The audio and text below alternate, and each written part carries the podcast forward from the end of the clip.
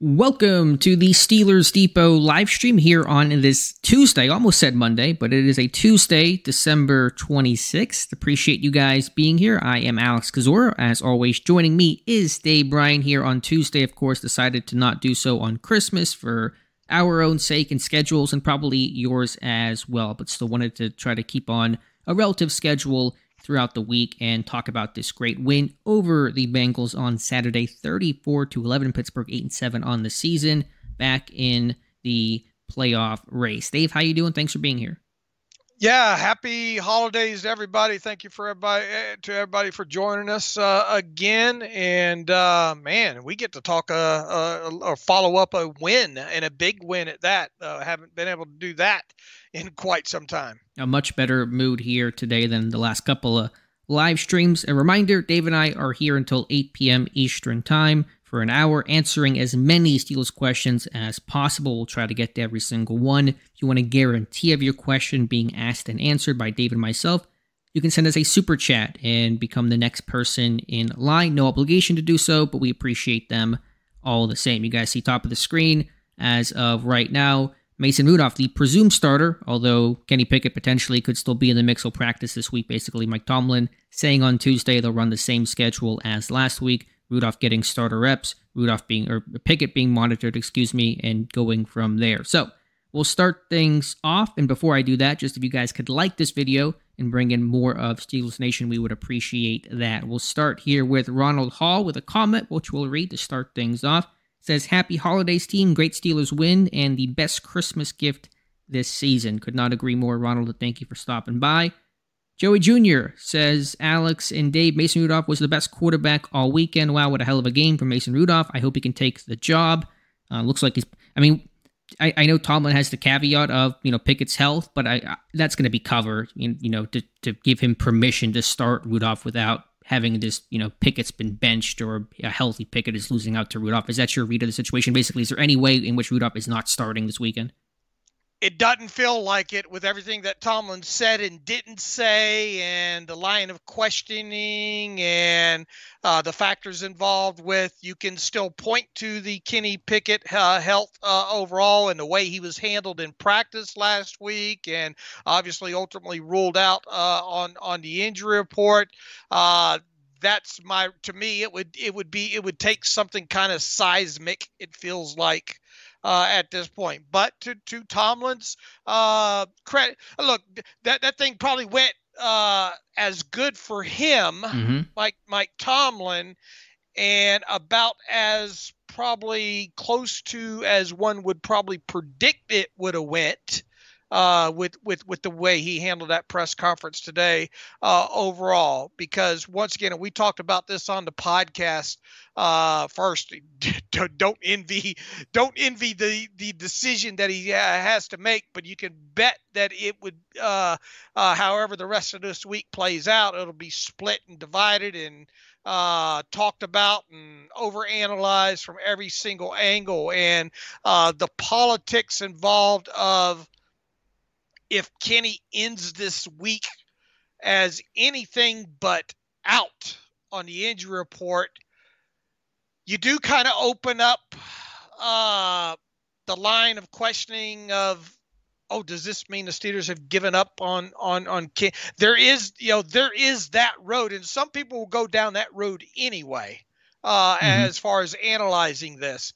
But as long as he he has the the crutch of Kenny Pickett not being one hundred percent uh, to use, it always kind of gives them a, a, a, a back door to get out, if that makes sense there. So, yeah, I think based on everything he said and didn't say today, it certainly does feel like Mason Rudolph's going to be the quarterback against the Seahawks at the very least.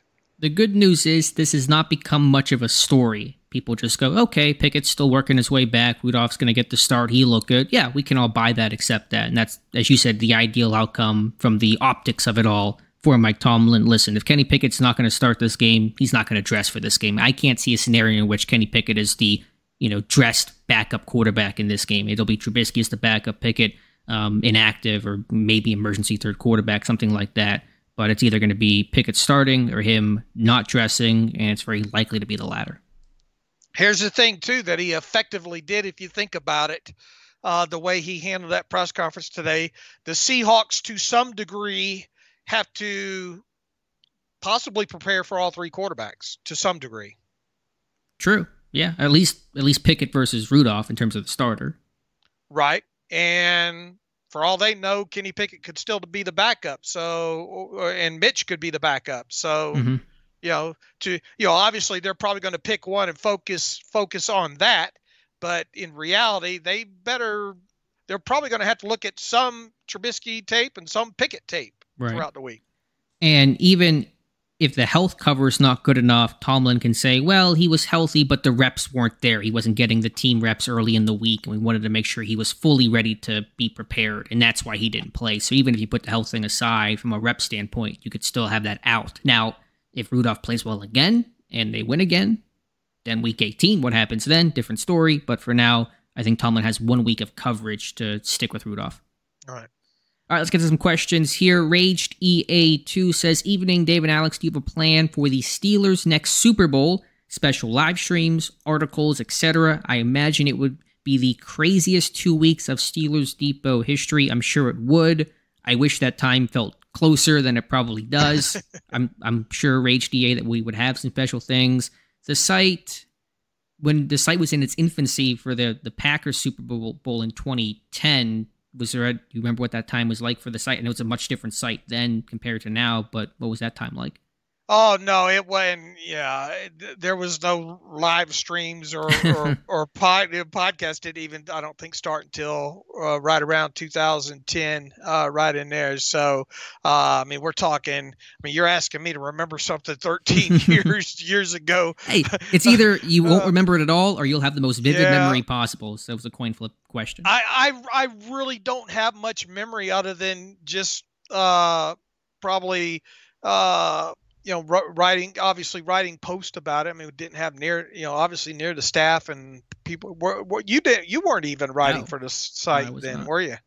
Uh, I, I just don't remember. But I mean, obviously, it was it wasn't over the top. Now, what would we do the next one? I mean, we'd we'd obviously cover it from every angle, and uh, we've we've had kind of minor discussions that, for some odd known reason, if they were to make it this year, uh, uh, you know, I, I suppose we could probably very easily get somebody like Joe Clark credentialed for it and fly him out here or something. So uh, it would be a good problem to have.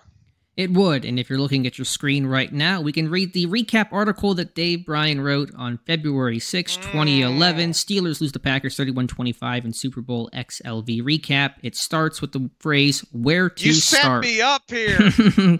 You know, whenever we ask these questions, we have to go find the answers to them. So we can oh, read about... The... Look, I don't Adams. write. I don't write good now. I imagine. I can only imagine how bad this this one's written. Anthony Madison apparently picked on in that game, and you called that going into it. So there you go, a little trip down memory lane. I think our next uh, version of the Steelers Super Bowl recap and coverage will be a little more exp- expansive than that.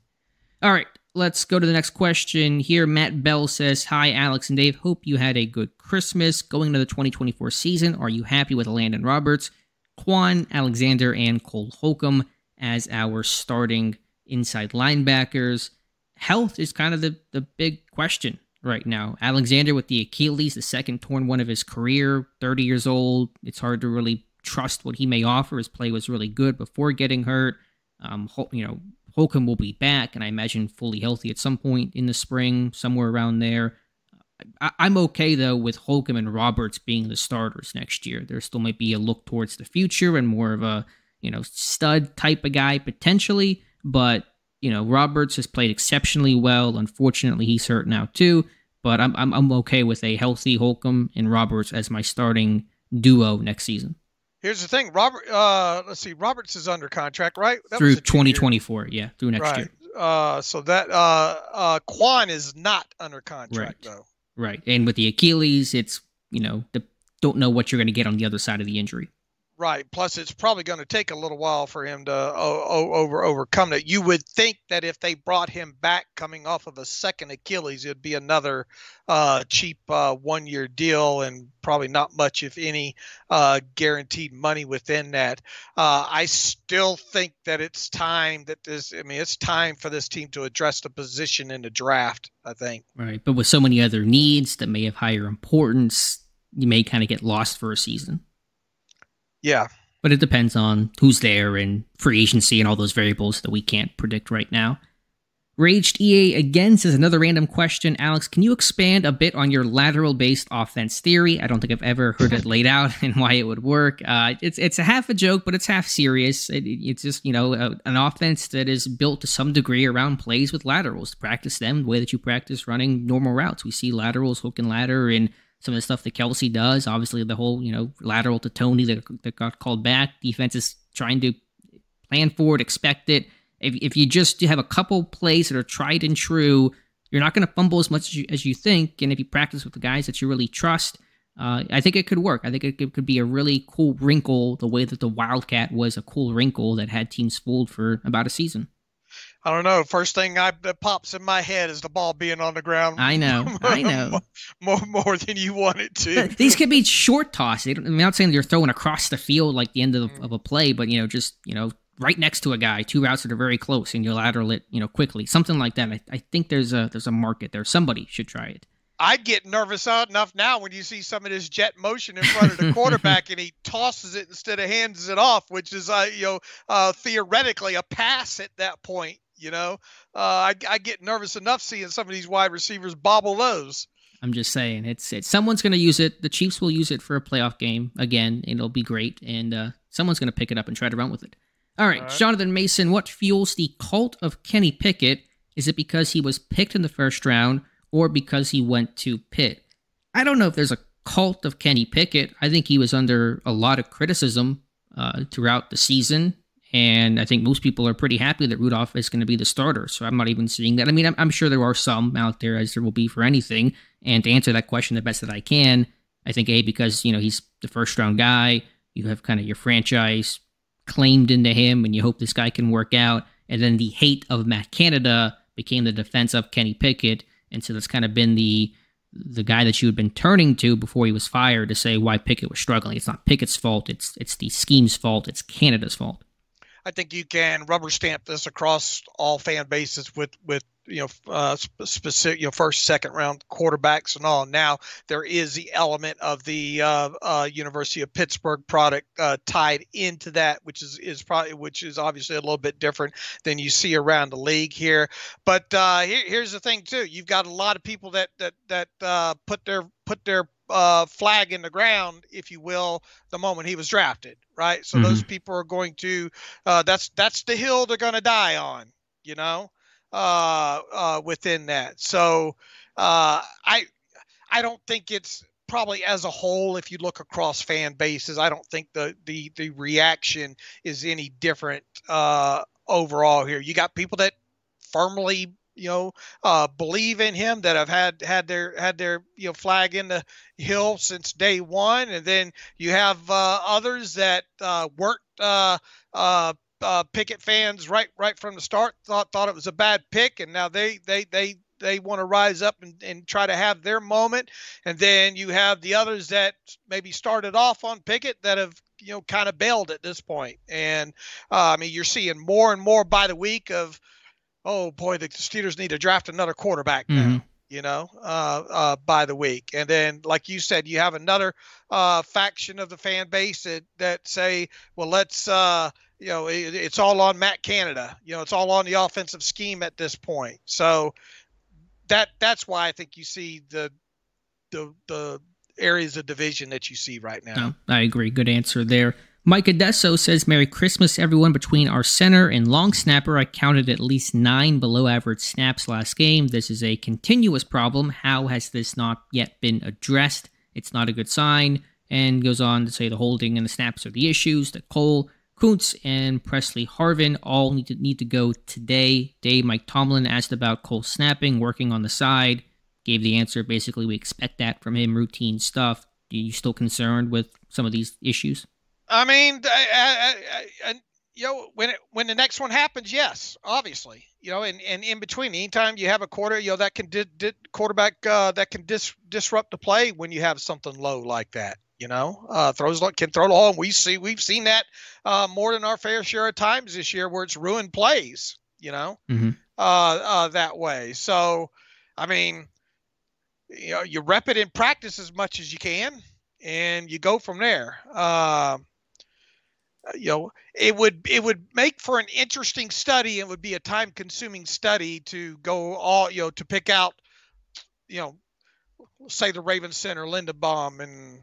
Uh, the Chiefs center and and watch every game of theirs and try to compare, you know, how many were extremely volatile snaps, you know, and, and, mm-hmm. until you really have some, because they all do it, right. you know, uh, and, uh, you know, how, how to measure the percentage of, uh, vo- you know, the volatility, I guess. Uh, now one is too many, but where does it go from there? You know? So look, he, here's the thing. I, I got a feeling this is the last year you're going to see Mason Cole as a starter at, at center.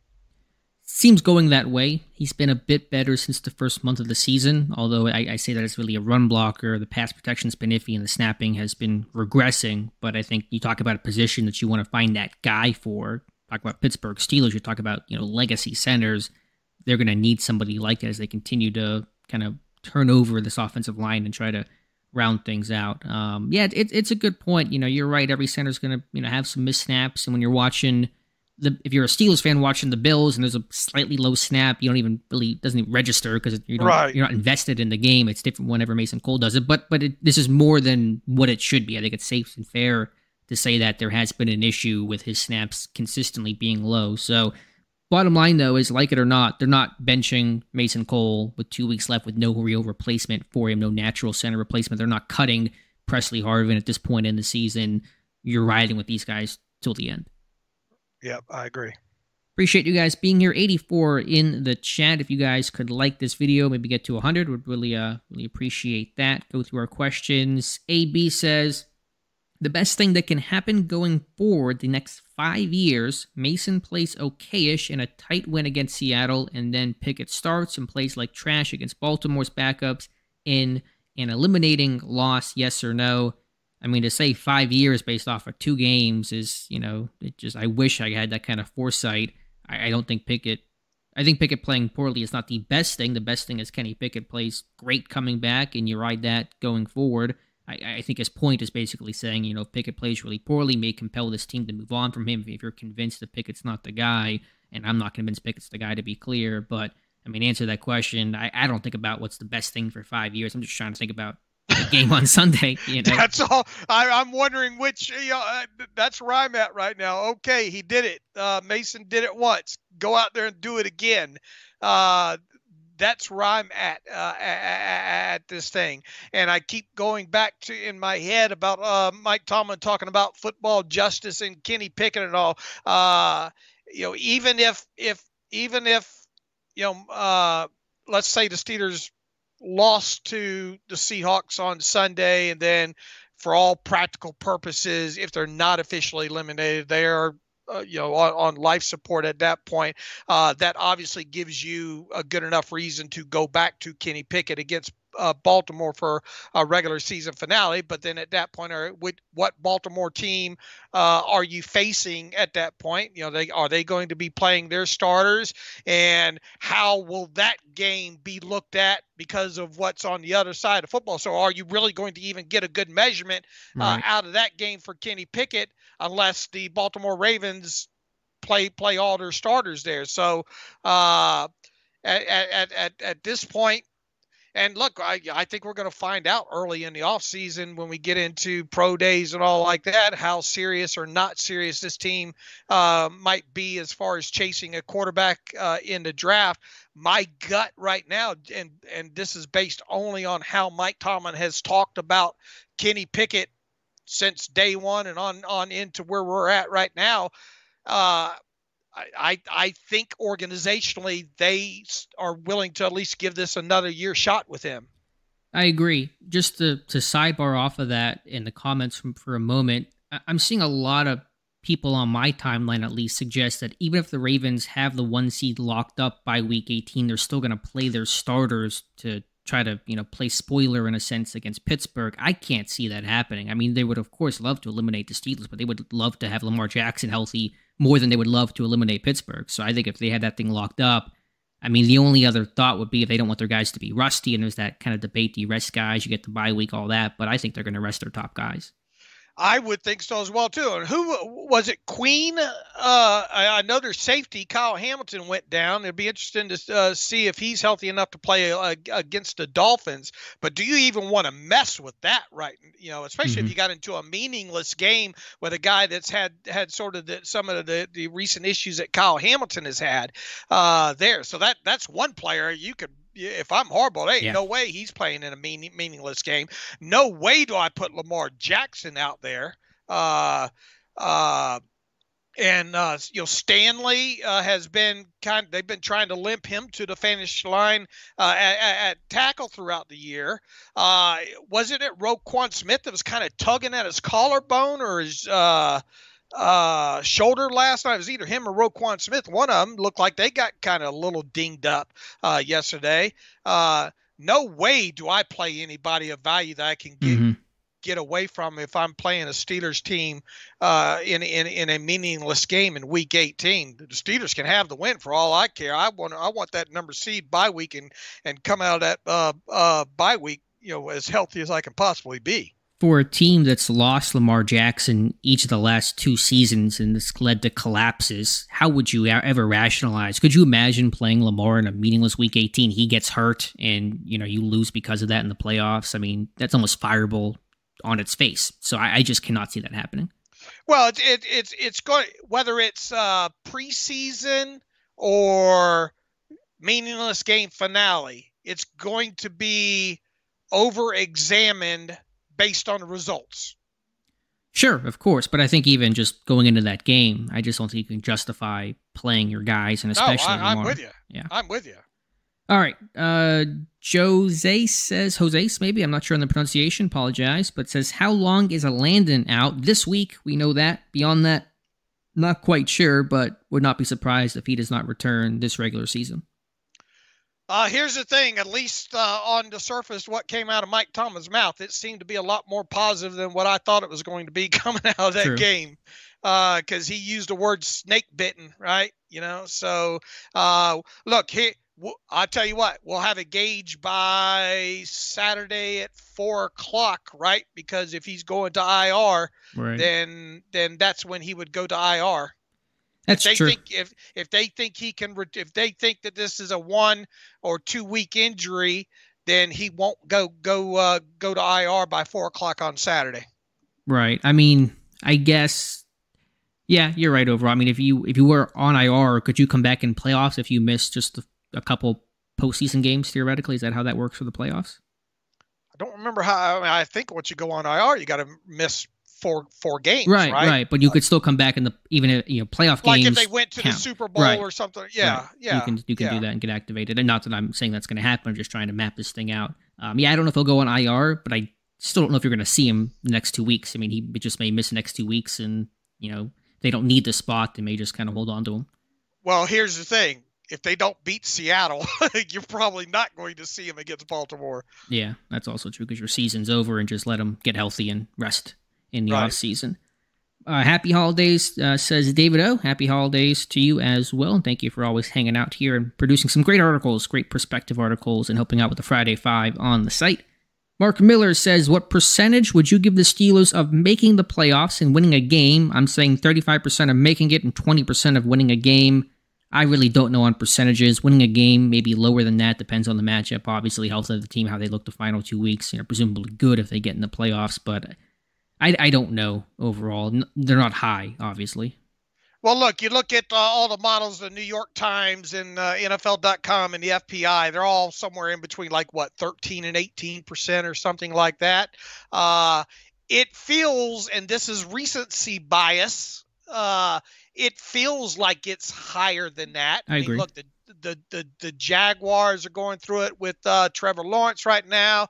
Uh, who are the Texans? Who are the Colts? The the good thing is the Raiders are have have still got a reason to play Uh, for something this week against the Colts. Uh, the Texans and the uh, Colts obviously in the season against each other. So, you know, obviously none of this matters unless the Steelers uh, uh, uh, win out here. But you know, I like their ch- I like their chances, at least in Seattle. I, I don't think that anybody can come out right now and unequivocally say, I guarantee you the Steelers are not going to win in Seattle against the Seahawks. I mean, I, I You know, uh, there'll be people that think, oh, I don't think they're going to win. Okay, that's fine. But, I mean, would you bet your house on it uh, would be my question. So within all that, based on who they need to lose and the situations with all those teams from health standpoints and how, they, how they've been playing, it feels like it's higher. I would say, off the top of my head, twenty-eight percent chance. twenty-eight, there you go. Yeah, I think maybe a third. I, I, I think you're right. The path to get to the playoffs is not that crazy, especially if Baltimore has the one seed locked up, and you you know, not that you're guaranteed to win that game, but your odds, of course, increase if you beat Seattle. So maybe a third to go to the playoffs and then win a game. You know, we'll see who the opponent is, maybe ten, fifteen percent, uh, something like that. Now, All as far right. as winning, winning a playoff game, I you know, it, I, it depends on who and what, when, where, you know. Yeah. Lou says, happy holidays, guys. I have a question for the both of you where your answers may differ. Do you believe quarterback's record is more important than the stats? Thank you. That's one of those old debates, you know, quarterback wins. Is that a team stat, a quarterback stat, all that kind of stuff? Where do you come in on stats versus results in terms of wins and losses? I come in and I come in on what does the tape say? Yeah. You took the third door there, and I agree. Yeah, I took the I took the back door uh, there, because uh, look, and I people people most of you listening in, in, in the chat room there, I love advanced analytics, uh, absolutely love it. But they they can they can lie to you at times as well too.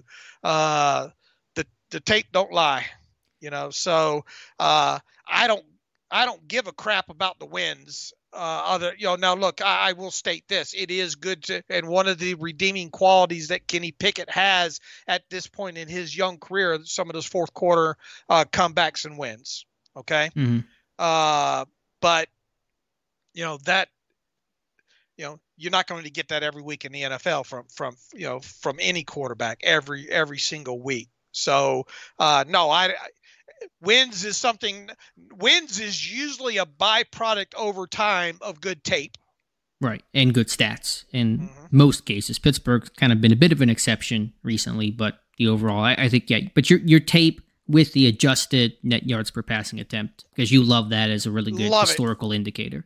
Love it. And, and it's hard to go against it, isn't it? You know? Right. Exactly. I mean, that, that, You can look at that. You can look at that number, and even before you watch the tape, we'll have an idea of what kind of quarterback that is.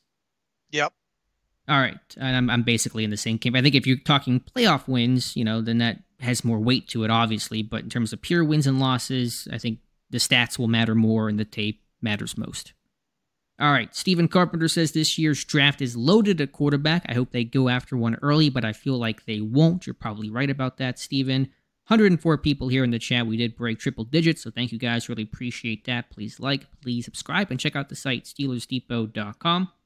Michael O'Malley the third says, the Mason miracle of Christmas was a dagger in the Steelers for years to come. Now Tomlin will get extended football purgatory as long as he is here. So Michael upset about okay. Mason playing well and the team winning. I think regardless, win or loss, Mike Tomlin gonna, was going to return in twenty twenty-four. I really don't think he was going to get fired. Yeah, I feel that way as well, too, and you know, we're not going to tell that fella how to feel. Yeah, some people have, or on my timeline again, I'm seeing comments, they want this team to lose, they want the better draft pick, they assume no Super Bowl run is possible, and that's likely true. Me personally, I just am happy when they win. Life is better when Pittsburgh wins. I know this team's not going to go hoist a Lombardi, but I'm just happy to get victories. All right, let's see. Next question comes from Mike Adesso. If the Steelers were to bring back Pat P next year and play him at safety, would he be best as strong safety or maybe in K Z role as third safety and at free safety? Also, they would have to rework the contract, right? I don't think they would have to rework the contract. I mean, considering where they are cap-wise and without any big pending free agents, um, I think he could be on that contract. I, here's the thing, and it goes back to the first part of the question. He's if he's going to play safety in the N F L, it's going to be more in a center field role. Yeah, he's not a strong uh, safety. Right, he's not a strong safety. Well, you got somebody else there to, that, that that that has that role when he's healthy. Uh, there, uh, are you going to pay him uh, to be a backup and not play special teams? That kind of money? No, I don't think you are. Right, he could come back as a starting corner and kind of have a role similar to what he had prior to all the safeties getting hurt. You could. Uh, he, he's played pretty well since the first month of the season. He's played better as of late. Yes, yes, he has. Uh, uh, that's going to be an interesting decision uh, when it comes. He's he's another one. Doesn't he have a uh, roster bonus due? I believe so. Yes, I, I'm feeling pretty confident he will return. I didn't have that answer the first four weeks of the year, but I think Tomlin loves him, loves the veteran presence. He's shown his versatility. I have an article in the morning coming out on Patrick Peterson, the many hats that he's worn, especially in recent weeks.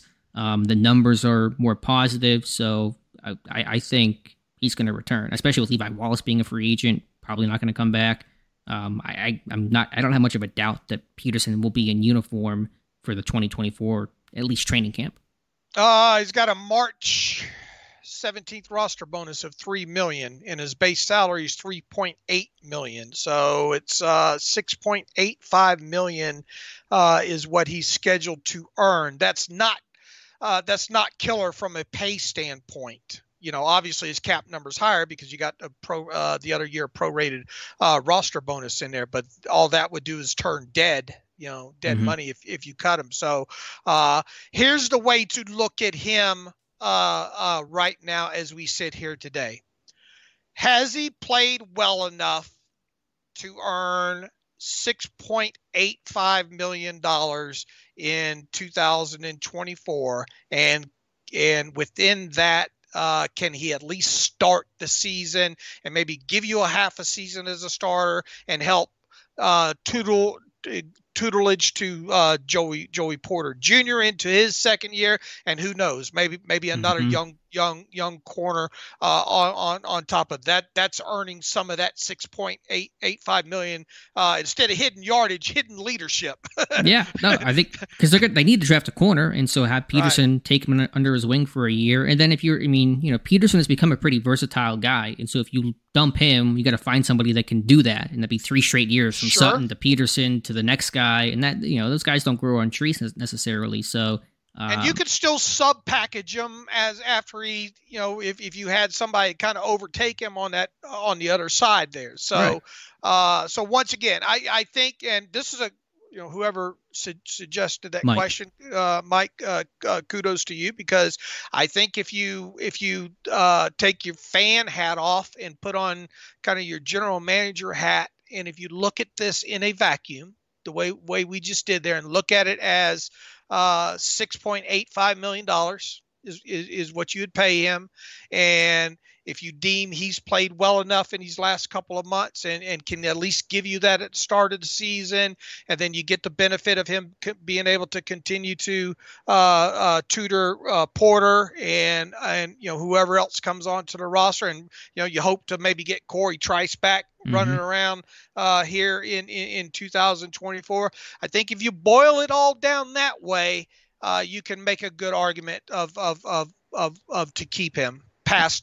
And look, you're going to have to make a decision on by, by the right. middle of March there, because once you pay him that three million dollar roster bonus, you know, odds are you're going to keep him. Right. And, and before he moved to safety, he had not been playing a ton of outside corner. He'd been playing a lot of the slot work and really more of an every down role in nickel packages.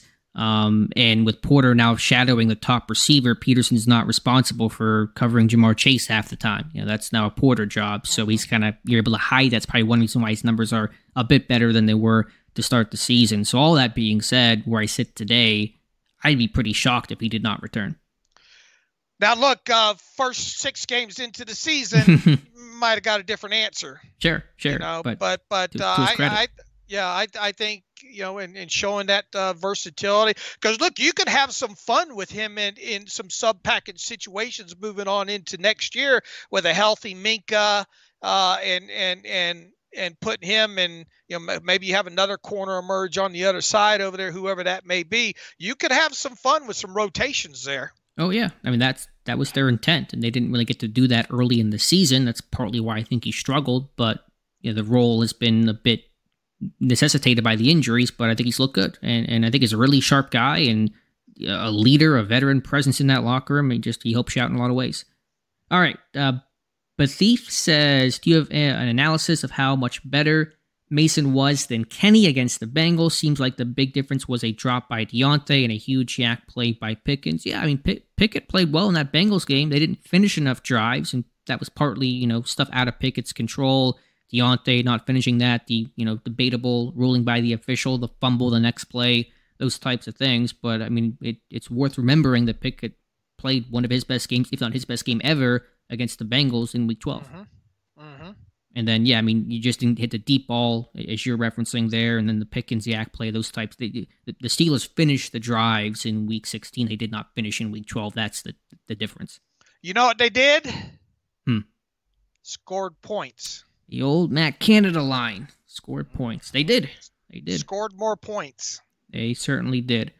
All right, what else do we have here? Another about twenty minutes with you guys. J J Walker says, if the Steelers go with Mason going forward, is that sending a clear message about how they feel about Kenny? What do they do next year at quarterback if this is the case? Yeah, that's that's kind of the big question. That's why I thought, you know, it's it's going to be hard to...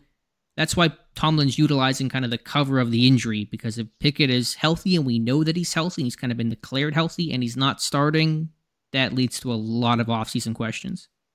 And there's already going to be that anyway, uh, if this thing goes down. Uh, even even using the Pickett injury as sort of a, a, a lean-to here, you know, there's still going to be a little bit uh, of that uh, overall uh, uh, question about what they think about Kenny Pickett. Uh, now, look, if Mason Rudolph goes out there and has another game similar to, or if not better, uh, then then you know, against the Seahawks than he did against the Bengals, there's and there's no damn way he doesn't start right. The finale. He's he's your starter until uh, otherwise uh, there, and then then really the questions are going to uh, start at mm-hmm. that point uh, uh, moving forward there. Uh, I still think, and I said this on the podcast the other day, uh, you know. Look, number one, I don't, I don't envy being in this situation, because you are, you are going to get different angles and narratives picked at uh, either way in this, uh, and it, it's a no-win-win situation unless you win, really. And even mm-hmm. then, there's still going to be people that go to question, well, what, what does this mean about Kenny Pickett uh, moving forward here? Uh, but I think. When you boil this all down, you you you owe it to the team, the organization, and everything to what's best for this next game right now. And again, you can get away publicly with the framing of Pickett either isn't healthy enough to play or he doesn't have enough reps to be comfortable playing as a young second-year guy. So you can use that for a week. You can't use it for week eighteen, I don't think. Then you have to decide who's your best quarterback and kind of declare that this week you can you can sell it enough that people will buy it. Yeah, and, and if you lose, then it's a lot easier to go back once again to pick it in a finale. Right. And if they but if they win and Rudolph plays well, as you said, then you're in you can't avoid this this story. Right. Had the Steelers little inside joke, but everybody, we pay attention to the, the, the, the, the media side of things. And when they release the, uh, uh, one of the monumental things that we always track during the week is usually ahead of every Mike Tomlin press conference, the, uh, you get the weekly game release from, uh, from the P R department. And I'm sure you've all seen that. It's very informative. It's like, I don't know, like eighty pages. A lot of it's duplicate stuff with only the new stats added to it and all, but within that, every week is the uh, updated depth chart. Now, as a whole, do, do, do those depth charts matter on, on, on a week-to-week basis? I mean, they change when it's obvious that the things have changed on the field uh, usually. Mm-hmm. But the curious thing about this, I just pulled it up right now. They have not released the, mm-hmm. they have not released the Week seventeen game release yet.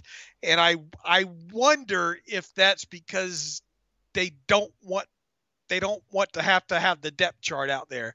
Not but they're not, change, they're not going to change Pickett's okay. status, I don't think. Okay. Yeah, but even if they don't, right? I mean, I, I'm not expecting them to either, but that would create that would create conversation and, and people jumping on both sides of the fence. Probably. Well, but, all right, tell, tell, give me a mm-hmm. good reason why they have not released I don't, this, I don't know. This, the this, holiday uh, holiday hangover. Okay, all right. I mean, do you, thing, do you expect... If this thing, If this thing goes up at midnight, at the two thirty-one a.m. depth chart Don't. release, um, but you expect Kenny Pickett to be listed as a starting quarterback on this depth chart whenever it is released, correct?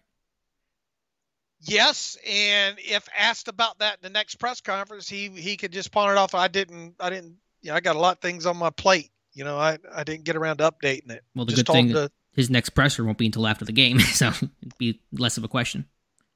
Or more of right. a question, potentially, I guess, depending on how Mason Rudolph does. That's the silly stuff that we look at. Yeah, that's know? just the, the the nerdiness that is Steelers Depot, and that's why you guys are here, and we guys love you for it. All right, what else do we have here from the question and from the comment side of things? Um, less of a question, but we'll read the comment anyway. Anthony says, trade up and draft Michael Penix Junior Kenny Pickett's decision-making and reading his progressions based off of coverage are not good enough to stay consistent. So we'll have plenty of time this offseason to discuss all the quarterback talk that I'm sure will come up. It may not matter much, but it'll certainly be discussed. There's going to be a lot of it moving forward. Russ a lot of people talking about it. Russ Obenstein, our friend, says, do you guys think the Ravens are winning the Super Bowl? Who do you think is a Super Bowl favorite right now, Dave? Oh, boy, before last night, uh, I would have I would have probably told you San Francisco, but to see what uh, happened in that game against the Ravens there. Look, I've said it, and I've got it out there on Twitter since the, about the middle part of the season. Is there one team that's absolutely dominant in the A F C right now? If there was one right now, it would probably be the Ravens, right? Oh, yeah. How could it not after that performance? Uh, and in the and on the N F C side of things, I think it's uh, potentially the forty-niners and maybe the Cowboys, but even the Cowboys have shown that they they they're vulnerable, and the forty-niners showed that showed they're vulnerable. Uh, Look, the, the Chiefs aren't the Chiefs this year in, in the A F C, especially on the offensive side of the ball. Miami has their moments, but then they come out and, you know, have, have games like they've had a couple of times uh, uh, this season here. Uh, if I were if I were to, at least where it comes to the A F C, it, it's hard to bet against Baltimore just based off what's happened recently. It's hard to find a weakness in that team. I'm trying to rack my brain. Coaching, offense, defense, special teams. I mean, they are as solid and as well-rounded as anybody. I think San Francisco probably right about up there, but Baltimore obviously proved they appear to be the better team last night. Man, Lamar Jackson's so damn dangerous, man. Extending the plays, you know? How, mm-hmm. That's that's tough, you know? And look, they don't have Mark Andrews and... You know, their their receivers are at, at times a bit questionable, but uh, and and look at look at their running back situation now too. You know, yeah, they're still getting it done. Mitchell, right? I mean, I think the weakness is the, will the weight of the injuries eventually catch up to them, but obviously it has not so far. All right, what else do we have here as um, we get through next fifteen or so minutes here of the live stream?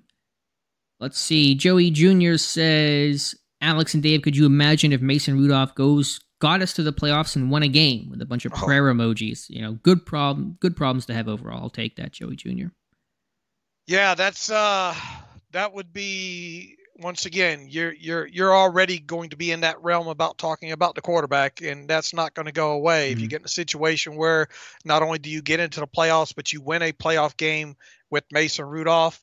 That's another layer of the onion that, that, that that's that's going to be talked about there, and you can bet you damn sweet, you know what, that Mason would want a little bit more money, yeah, for a uh, lot more money. you know, uh, uh, uh, to come back and all like that, or at least, you know, he's going to be willing to shop himself like he did last off season. You know, look, this is a big, every game is a big game right now for Mason Rudolph. I mean, th- that one against Cincinnati could, could have ended his, pretty much ended his career if it didn't go well, you know? Right. right. Uh, and now, now he's got, you know, uh, what looks like another, at least another chance. I mean, w- what if it goes south again on him, you know, God forbid, uh, on, on Sunday against the, against the Seahawks, it's going to be, ah, that was just a one game. Right.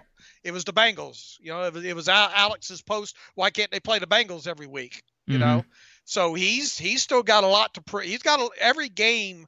Uh, obviously is not only important for the Steelers at this point, but it's uh, critically important for, for Mason Rudolph and, and, and his future. Cause he might be, you know, might be, might have to uh, make sure the locks and all still work on that treehouse.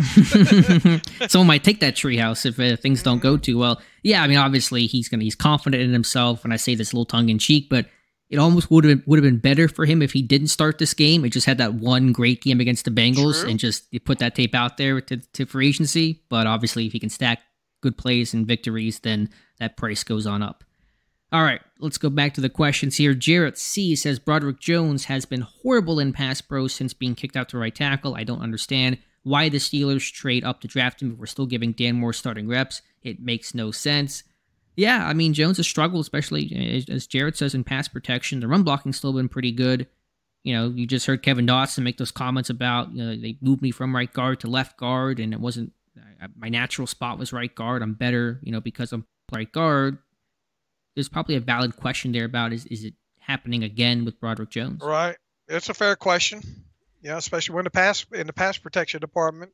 I think the answer to that, the best that I can give, at least, I think you're it's it's a valid and fair critique. And you know, in the offseason, you probably want to shift that guy over. But right. a, a they want their best run blockers on the field. That's Dan Moore and, and Broderick Jones. They're still a run oriented, run central and centric type team. And Dan Moore cannot play right tackle, so Jones has to really step up and do that. And a core four is a below average run blocker. Um, and again, Moore not being able to play right tackle, you can't flip them like that. So they just want the run blockers, and Moore's cemented to left tackle. That kind of leaves them with, with Jones at right tackle. And he's had more tape on him as it goes. So uh, that gives these uh, uh, other pass rushers mm-hmm. and defensive coordinators a, a better idea of how to attack his weaknesses, especially on that side. Exactly. Steelers fan twenty seventy-seven says, any word on Keanu Neal? No update from Mike Tomlin today. I imagine if he had a chance to come back, he would have probably been mentioned the way Elijah Riley was last week, but we'll see by tomorrow if he gets activated before practice and that window opens, I should say, then there's your answer. If not, then I assume he's not going to play this week or have a chance to even practice this week. Yeah, I guess uh, stay tuned until four o'clock tomorrow. Yep. David Kapoor says, is Mason Rudolph the veteran leader this offense needs? He knows the Steelers' way. Joy, thanks, and love to the most excellent Steelers Depot crew. Thank you, David, for the kind words. Um, Mike Tomlin had some, uh, you know, glowing comments about Mason's, you know, not unexpected. I mean, what's he going to say? No, he's not a great leader, you know. Uh, but I, I think the way he he phrased it with with with May, look, Mason, it's not the first time he's been under center and and and and been in this situation. You know, I, I was just thinking earlier today. I'm going down a rabbit hole here. Uh, look, squirrel. uh, uh, you know, his his first N F L snap was against the Seahawks, wasn't it? Oh, yeah, that's right. That the game that Ben got hurt in week two, right? Yeah, yeah. Isn't it kind of weird how these things cycle, that is funny. cycle, cycle back around? Uh, back, back to the question there. I mean, uh, look, he's he's obviously been to the bottom, bottom floor of the ship at this point, right? You know, mm-hmm. and overall, and, and to go out in free agency and this year, and and not even really seemingly get a whiff and. Uh, I mean, I, I, I bet some questions did go through his head, you know, uh, questioning himself and all like that. I, I think as a whole through all of this, uh, and obviously he's not a guy that the media now runs to or, or hadn't been a guy that the media runs to every week, you know, up until uh, now, because he's, he's the number three quarterback. Uh, I think he's handled himself well throughout all this. Oh yeah, I think so too. I think he's been able to lead by his actions, his preparation, staying involved, being a true professional throughout all this time, and being essentially inactive from an on-field standpoint the last two seasons. He's also, if you think about it, Dave, one of the longest tenured current Steelers. The only guys that have been around longer than him are who? T J Watt, Cam Hayward, and Chris Boswell. And a core four came in in the same class with him. I I think that's that's it in terms of the order of the longest tenured Pittsburgh Steelers. So there's some value in that, him being in that building for longer than, you know, fifty of those guys. Um, so that, that probably helps as well. Let me see if I can find anybody. Let's see, you named T J Watt, mm-hmm. uh, core four, then Mason Rudolph. Uh, yeah, I think you're right. Yeah, so it's kind of crazy to think about that he's one of the longest tenured, maybe one of the longest ten. Was that a? I think Adamski always tweets that every couple times a year, the longest tenured Pittsburgh sports players. He's probably up there, Rudolph is at this point. So kind of crazy to think about. All right, let's see. Don't Bug Me says, hey, Alex, what did St- uh, Santa bring you for Christmas? Oh, what did I get? Um, this like little, it's in the shape of the Keystone State of, of P A, Steelers, little plaque thing I put on my wall, uh, a new kitchen faucet because my uh, current one is half broken, and uh, Dave Bryan got me a really cool massage gun, which I've been using the heck out of. I, I really like it. And you got popcorn. And popcorn, yeah, from the Popcorn Girl. Am I advertising yeah, that correctly? Girl. Yeah, yeah, very good stuff over over, over overall there. So um, no sponsorship, but check it out all the same. All right, what else do we have here?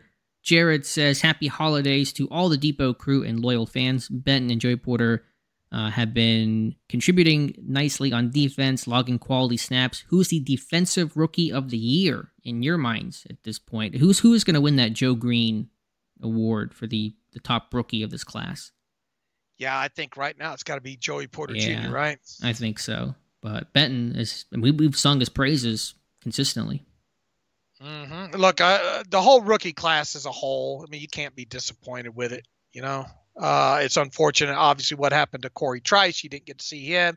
And, you know, Spencer Anderson's been, uh, at least he's getting a helmet every week. He's not, obviously not on the field playing any snaps, so you can't evaluate that. But, I mean, you're talking about a late round guy uh, anyway. But uh, when you talk about uh, top to bottom, the first, you know, what, uh, four or five picks that that actually play, uh, I, I don't, I don't, I, I, you got to be happy with this with this class. Yeah, and not only where they're at now, but I think where they'll hopefully be next year. Now, you can't assume second-year jumps. You know, we didn't see that with, you know, Pickett, unfortunately, for a variety of reasons, has not made that jump. Pickens has been, you know, hit and miss, and Leal has just been, oh, people have already forgotten about DeMarvin Leal here, Dave. I mean, it's kind of one of the larger, I wouldn't see one of the larger busts of the last couple of years in Pittsburgh. I get probably. Well, I- I tell you, it, it's unfortunate, and we tra- we tracked all that weekly going into this. Why, you know, uh, his his sort of decline, especially as as Cameron Hayward started to come back and see the field, then Montravius Adams uh, came back. He he wouldn't have hardly seen the field any. Talking about DeMarvin Leal. Mm-hmm. Uh, Uh, had those guys not got injured there, but now that those those guys are back, it be it, it became well, who's going to get the get the helmet between him and Loudermilk, and then obviously uh, Leal and him flipped and flopped uh, the the last couple of games there, uh, and now look, we haven't seen the all twenty-two from the uh, from the game against the Bengals. Still has not dropped yet, but there's enough T V tape out there. I thought Loudermilk represented himself well enough uh, in that game just on the T V tape alone. It's hard to imagine him not getting a helmet against Seattle now, which means Leal's probably, barring it, there somebody being on the injury report that we didn't expect, it's hard to envision Leal not being inactive again uh, against Seattle uh, uh, at, at, at this point. And that's, and you're talking about a third-round pick who's seemingly fallen out of favor now. Right, I don't know what, how he fits in the system, and you know he's kind of a base. We end, had that. We had that. League. We had what was all our discussions during the offseason about what is he, you know, mm-hmm. and how is he going to be used? And then we got into the combine, and, and Omar said, "Well, we're just going to continue to to to lean on that athleticism and that versatility." And you know, and then fast forward to where we are now.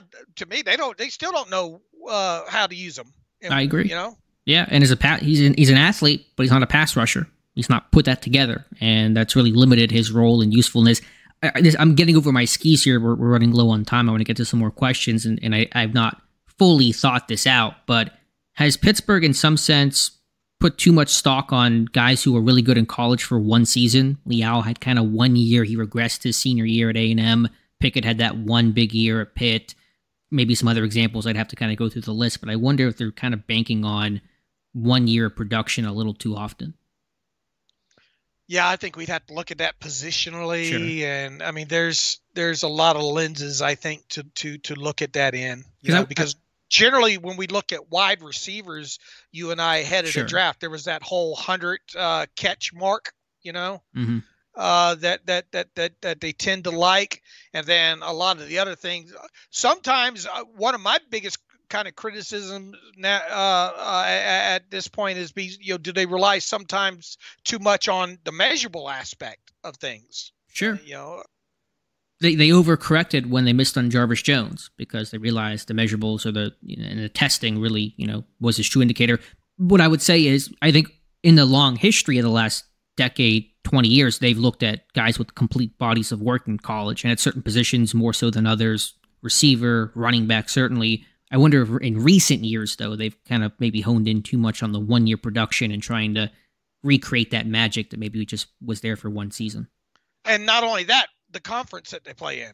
Sure, pedigree. I mean, pedigree has not changed. I mean, right. They don't. They draft Power Five and basically only Power Five, at least in the top rounds.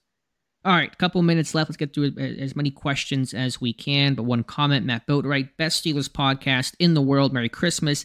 Listen to every episode. The longer, the better. So he loves the two-hour episodes that we do, especially on Fridays. Thank you, Matt. I appreciate it. Thank you.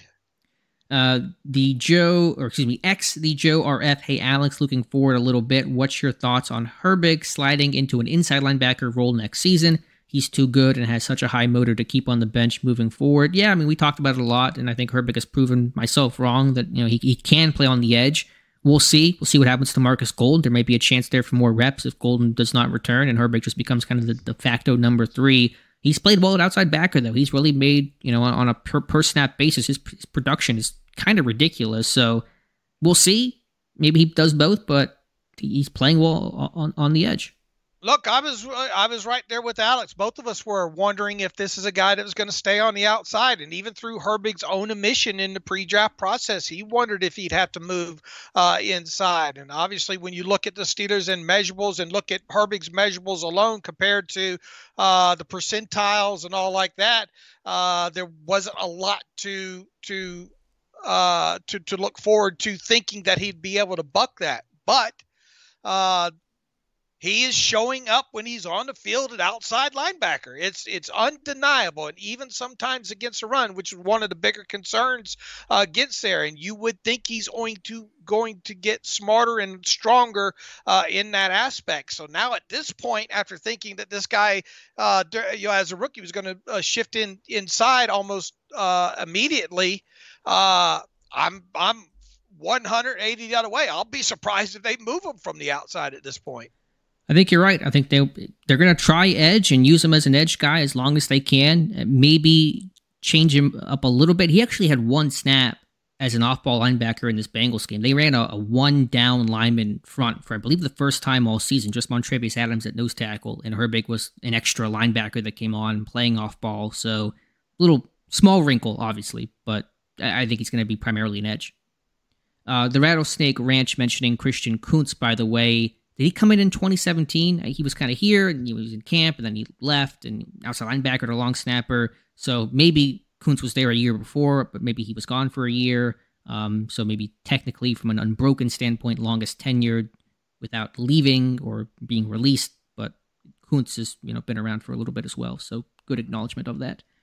Uh, Josh Miller, two dollars super chat, says, "Who is your M V P this year? Happy holidays, all." It's a good question. After last night's game, I think the scales have tipped towards Lamar.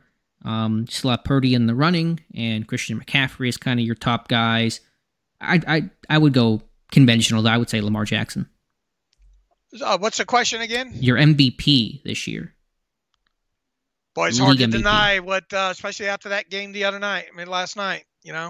I assume it's league M V P. You didn't specify Steelers or who's your, who's your Steelers M V P, do you think? T J Watt?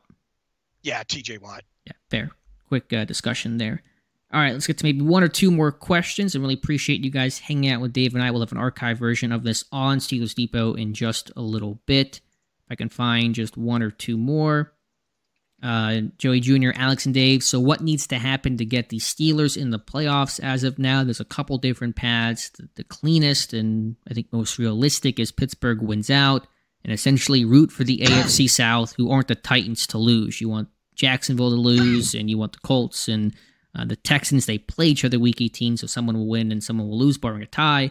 Um, but essentially, the Colts and Texans not getting to ten wins, and Jacksonville losing at least one of their next two games, and Pittsburgh winning out, that gets Pittsburgh in the playoffs. Yeah, uh, and, and I think we said the cleanest path is is Jaguars, but I mean, obviously, as, as, as if you you want to group root against, uh, just just root against Jacksonville, uh, the Colts, and the Texans this week. Right. Yeah, there are other ways for this to happen if Buffalo were to lose out and that kind of stuff, and you know, if there were ties, you throw all that kind of stuff in there as well, but realistically, this seems to be the, the most likely path to do it.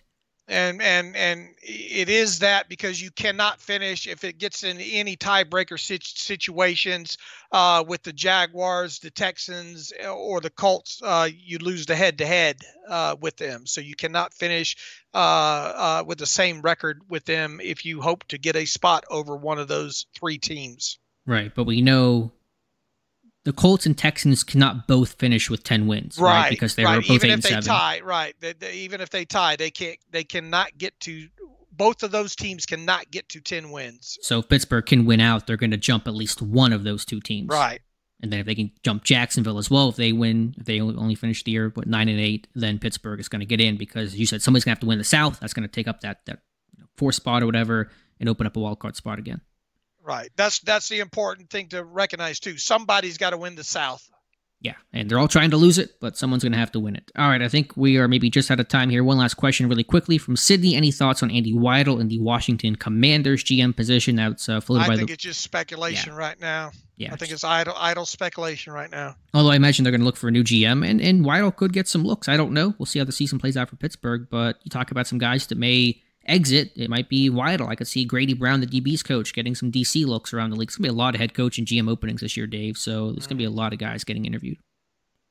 All right, Dave, we're going to wrap things up there. Appreciate all you guys stopping by. Really good turnout tonight. Happy to talk about a win for once and have some some merriment and some cheer around this holiday season, so you guys can check out an archive version of this live stream over on Steelers Depot in just a little bit. Appreciate you guys being here, and Dave Bryan, as always, thank you for being here as well. All right. Thank you for putting it on. And thank you, everybody, for uh, showing up and listening and asking some great questions. And hope everybody has a great rest of the holiday. Peace and love. And we'll see you in the new year, I guess. And I think after the season ends, I think it'll be the calendar. So by the time we talk to you guys on a stream Happy again, New Year. It'll be a new year. And will Pittsburgh have more games to play, or will their season be done?